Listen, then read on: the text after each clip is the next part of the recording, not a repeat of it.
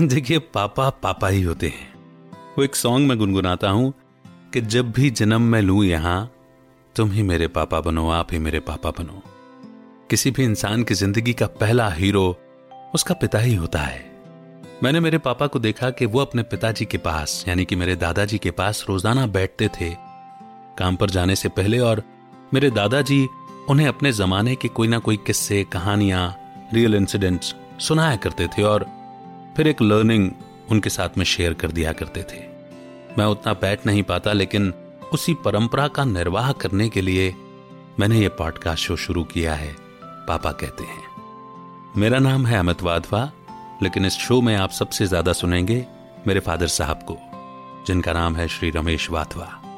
बस यही सोच है और इसी सोच के साथ सोचकास्ट पर यह पॉडकास्ट आपके पेशे खिदमत है।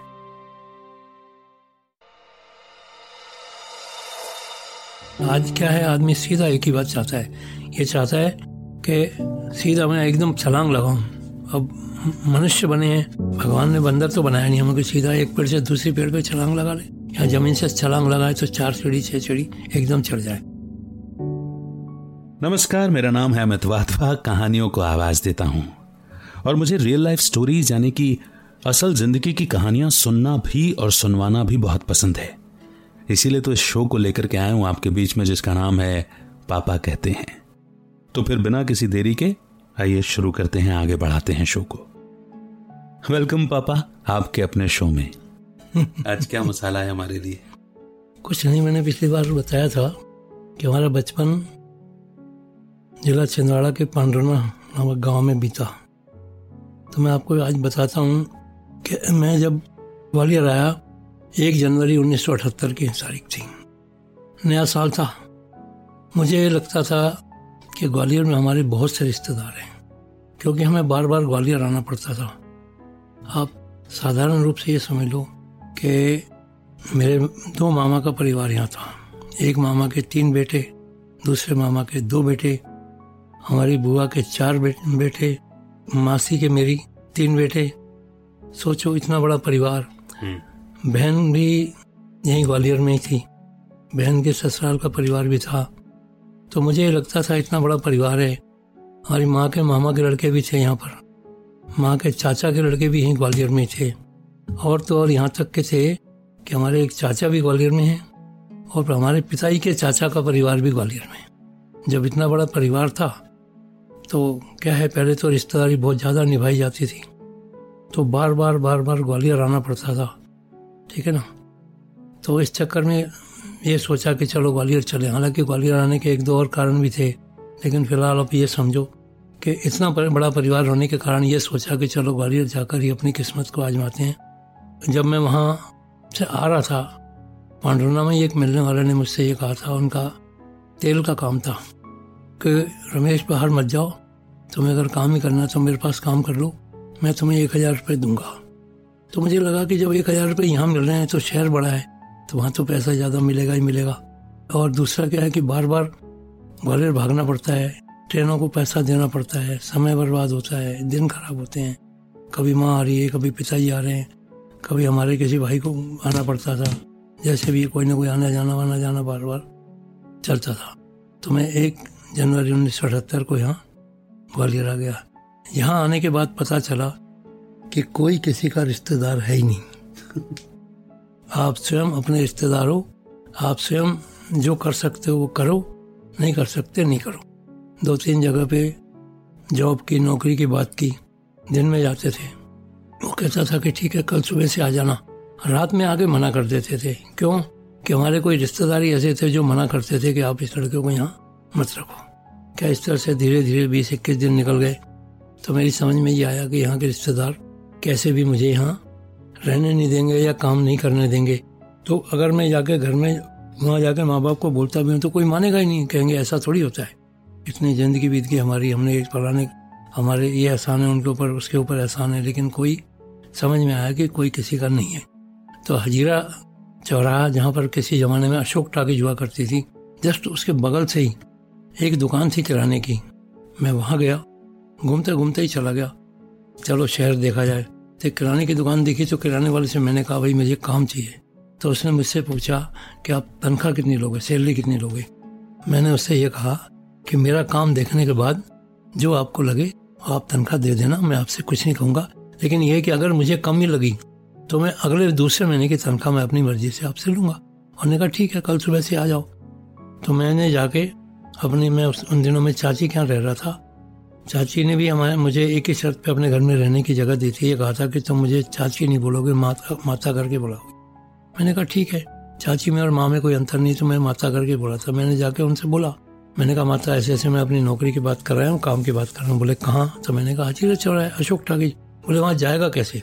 मैंने कहा पैदल, क्योंकि वहाँ से गाँव से आए हुए थे, शरीर में ताकत भी थी, तो मुझे लगा ही नहीं कि इतनी दूर है, मैं घूमते पहुँच जाऊँगा, उसमें क्या दिक्कत है।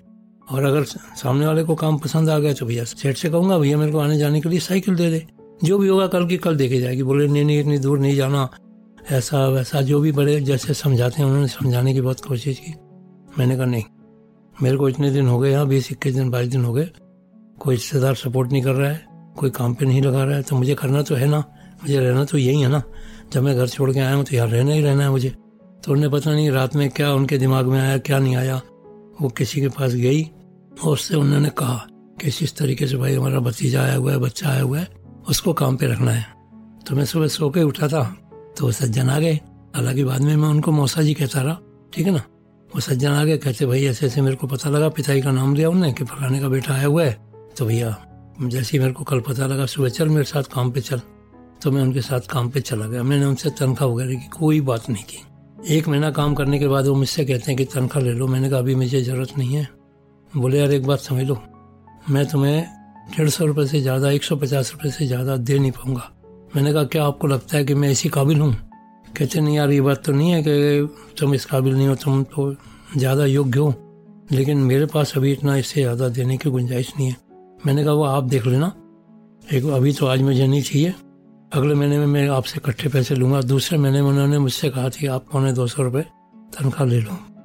मैंने कहा जो आपकी मर्जी है आप दो, मैं आपसे कुछ नहीं कहूँगा, लेकिन यह है कि अगर मेरी समझ में नहीं आया तो मैं दूसरी जगह काम करूँगा।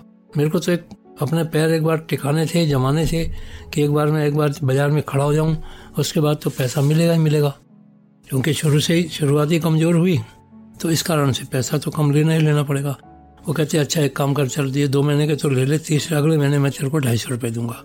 मैंने कहा वो आप सोच लो, मुझे कोई दिक्कत नहीं, कोई परेशानी नहीं है। तो उसके बाद में मैंने उन्होंने मुझे 2-3 महीने 250 रुपये के हिसाब से तनख्वाह दी। तो मैं यहाँ आपको इसलिए रोक के एक चीज़ बता रहा हूँ, मैं आपसे ये कह रहा हूँ कि आपको अपने घर में, मकान में, छत पर जाना है, दूसरी मंजिल पर जाना है, तो आपको पहली सीढ़ी पर पैर रखना पड़ता है। अगर आप पहली सीढ़ी पर पैर नहीं रखोगे, दूसरी सीढ़ी पर, तो सीधे डायरेक्ट तो जा नहीं सकते, क्योंकि भगवान ने हमको मनुष्य बनाया, बंदर तो बनाया नहीं है कि एकदम हम छलांग लगा ले। तो इस तरह से मैंने उस चीज़ को एक्सेप्ट किया। मैंने कहा कोई बात नहीं, जैसा आपको लगता है। 3 महीने 250 रुपये देने के बाद वो कहते हैं भाई ऐसा है कि तू बहुत ज़्यादा योग्य है, मैं तुझे इतनी तनख्वाह दे नहीं पाऊँगा जितना काम तुम करते हो, तो मैंने क्या करना है? बोले मैं तुम्हें बाजार में दूसरी जगह लगा देता हूँ। मैंने कहा ठीक है कोई बात नहीं। उन्होंने किसी और दूसरे सेठ से बात की, कैसे ऐसी बात है यार, मेरा लड़का है, लड़का मेहनती है और मैं उसको इतनी तनख्वाह दे नहीं पा रहा हूँ, तो तुम अपने पास रख लो। अब समय ऐसा था कि कहाँ गांव में मुझे 1000 रुपये मिल रहे थे, ये 250 रुपये दे रहे थे, लेकिन मैंने कहा नहीं, मुझे शहर में पैर जमाने हैं, यहीं रहना है, तो सब कुछ सहना पड़ेगा, करना पड़ेगा। जब उन्होंने दूसरे दुकानदार से बात की तो उन्होंने कहा मैं इसको 450 रुपये दे दूँगा। चलो मैं वहाँ 450 रुपये में चला गया। वहाँ जाने के बाद कुछ उनकी पारिवारिक दिक्कतें थी, इस कारण से मुझे वहाँ काम छोड़ना पड़ा। तो कुछ उन दोनों भाइयों में कुछ विवाद हो गया था, तो उन्होंने वो फर्म ही, दुकान ही बंद कर दी। ठीक है, धीरे धीरे सीढ़ियाँ एक एक चढ़ता है आदमी, इंसान चढ़ता है। उसके बाद में उनके सामने एक दुकान और थी। एक टाइम में जब शुरुआत में मैं आया था 1 जनवरी 1978 को, तो उनकी दुकान पर हम लोग 3 तारीख को गए थे जॉब की बात करने के लिए। रात में आकर उन्होंने मना कर दिया था। तो उन्होंने जब मुझे काम करते हुए देखा तो मुझसे कहते कि तुम मेरे पास आ जाओ। मैंने कहा ठीक है आ जाऊँगा, लेकिन मेरे पास गारंटर कोई नहीं है, कोई जमानत नहीं है। नहीं, बोले मैंने तुम्हारा काम देखा, बाजार में तुम काम कर रहे हो, हमें तुम्हें गारंटी की ज़रूरत नहीं है। चलो उनके यहाँ भी 1 साल काम किया। 1 साल काम करने के बाद जब मैंने उनसे सैलरी बढ़ाने की बात की तो वो मुझे 25 रुपये बढ़ाकर दे रहे थे, यानी 350 से 400 रुपये दे रहे थे, क्योंकि दूसरी जगह आने के, वो दुकान बंद होने के कारण उन्होंने मुझे सेम सैलरी पर ही रखा था। इधर मेरा नुकसान हो ही गया था, तो मैंने उनसे कहा ज़्यादा नहीं, आप मुझे 25 रुपये और बढ़ाकर 425 रुपये दे दो। जब मैंने उनसे ये कहा तो उन्होंने एक ही बात कही, भाई मैं हम तो इससे ज़्यादा नहीं दे सकते, तुम्हें लेने हैं तो ले लो, नहीं लेने तो कोई बात नहीं, तुम्हारी मर्जी है। मैंने कहा ठीक है, कोई बात नहीं। अब चूँकि क्या है, उम्र थी जवानी की, आदमी को मेहनत करने वाले को थोड़ा सा ये रहता भी है, और थोड़ा सा क्या है कि मेरे को गुस्सा भी बहुत आता था, मैं जिद्दी भी बहुत रहा हूँ और गुस्सा भी मुझे बहुत आता था। मुझे बहुत बुरा लगा कि मैंने कहा 1 रुपये की चाय मिलती है, जो चाय आज 10 रुपये की मिलती है उस ज़माने में 1 रुपये की मिला करती थी, और मैंने मात्र इनसे ये कहा कि 25 रुपये बढ़ा के दे दो। 4 छुट्टी अगर हम करते हैं तो 26 दिन, 26 दिन सेठ हमको एक चाय पिलाता है। अगर 1 रुपये रोज एक चाय पिला दे, 25 रुपये उसके लिए कोई बड़ी बात नहीं है। मैं उसके समझ में नहीं आया, मैंने कोई बात नहीं, आप पैसे दे दो, चाहे जो भी तारीख है, मैं 1 तारीख से आपके यहाँ काम नहीं करूँगा। देखिए किस्मत तकदीर कहाँ लाती है, क्या करती है। कहते हैं ना, एक कहावत भी है, बोलना तो नहीं चाहिए लेकिन समय के साथ समझाना पड़ता है, कि एक की मूर्खता दूसरे का भाग्य बनाती है। तो मुझे गुस्सा बहुत आया, मैं बाड़े पे चला गया। बाड़े पे जो गोल राउंड सा बना हुआ है, जो महाराज के वहाँ लगा हुआ है, स्टैचू लगा हुआ है, उस पार्क के साइड से घूमने लगा। एक चक्कर मैंने लगाया, दूसरे चक्कर लगा ही रहा था तो एक परिचित मिल गए, वहीं पड़ोस में ही रहते थे हमारे, जहाँ हम रहते थे। उनसे उन्होंने मुझसे पूछा, रमेश क्या हाल है? मैंने कहा यार बुरा हाल है। बोले क्यों? मैंने कहा जहाँ काम कर रहा हूँ मन नहीं लग रहा। तो कहते नहीं लग रहा, पक्की बात? बोले हाँ, चल मैं तेरे को दूसरी जगह लगवाता हूँ। देखिए किस्मत कहाँ से कहाँ कहाँ पटकती है, क्या करती है। इस तरह से उसने मुझे दूसरी जगह 550 रुपये पे लगा दिया। कहाँ तो मैं 425 रुपये मांग रहा था, दूसरे ने 550 पे लगाया। 550 पे देने के बाद जिस दिन सेठ के यहाँ काम पे गया तो सेठ कहता भाई ऐसा है, तुम नए आदमी हो, मैं पहले महीने तुम्हें 500 दूंगा। देखिए गेम क्या खेला जाता है कि तुम नए हो, तुमको मैं पहला महीना 500 दूंगा, अगले महीने से मैं तुम्हें 550 दूंगा। 500 तय करने के बाद भी इस तरह से उन्होंने मुझे 50 रुपये कम दिए। मैंने कहा कोई बात नहीं, वहाँ से तो ज़्यादा मिल रहे हैं ना, इस तरह से। लेकिन उन्होंने मुझे एक चीज़ बहुत सीख दी, अच्छी दी। उन्होंने मुझसे, मैंने कहा था कि मैं तो काम जानता ही नहीं हूँ, तो उन्होंने मुझसे ये कहा था कि ग्राहक ही आपको सब कुछ सिखाता है, आप माँ के पेट से सीख के नहीं आते हो। आप काम करो, आपको ग्राहक सब कुछ सिखा देगा। ग्राहक को क्या चाहिए? अच्छी क्वालिटी का माल चाहिए, सस्ती क्वालिटी का चाहिए, और ग्राहक ही सिखा देता है कि मैं ईमानदार हूँ, मैं बेईमान हूँ।